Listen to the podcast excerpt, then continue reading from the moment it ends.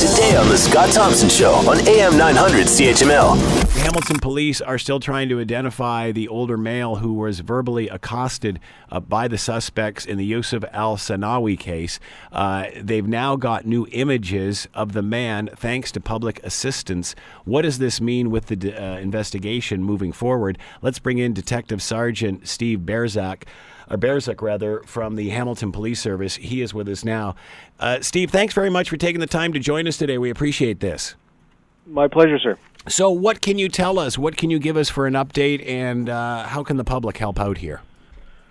Well, right now um, we're reaching out yet again to uh, to the public to to help us try to identify this uh, this individual. Um, we've released the new images as of yesterday, and uh, those came to be um, from assistance from the public, which which uh, again has been terrific in this case. and we we are very thankful for that. But we've yet to determine who this gentleman is, and uh, we we really need to speak with him. We want to speak with him and hear what he has to say. Uh, remind everybody of what happened that night.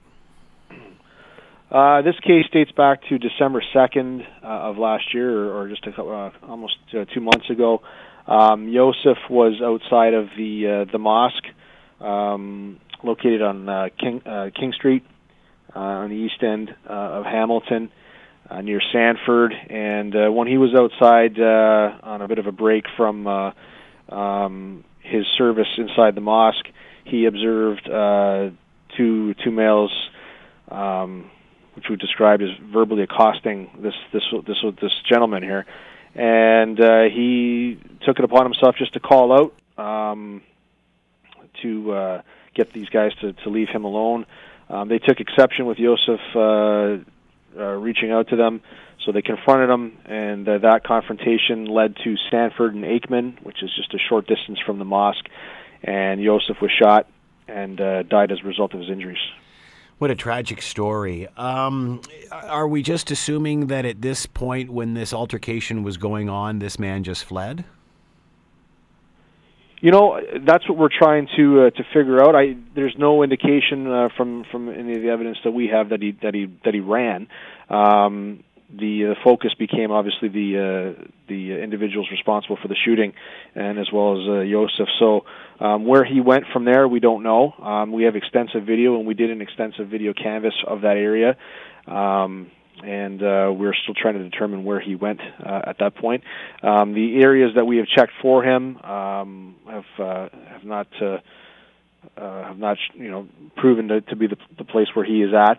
Uh, we have come across some lookalikes um, again from the public uh, reaching out to us. Um, those leads have all been followed up with, and unfortunately, we haven't located this particular gentleman. Uh, do you have any reason to uh, believe that he may have known the perpetrators? No, there's no there's no evidence at this point to suggest at all that uh, he would have known the perpetrators. Um, um, it looks very random uh, from from when you look at the video.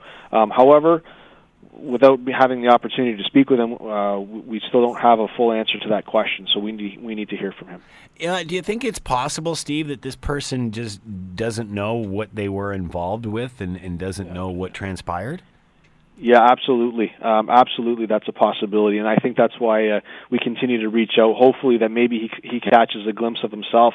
Um, these images are a little stronger than uh, what we had originally, and hopefully um, that will prompt him to to reach out to us. Um, he's obviously not in any trouble, and we're not investigating him. He's just a, a piece of this puzzle um, that remains open, and we're trying to to to close that end of the investigation. And it's uh, just as simple as talking with him.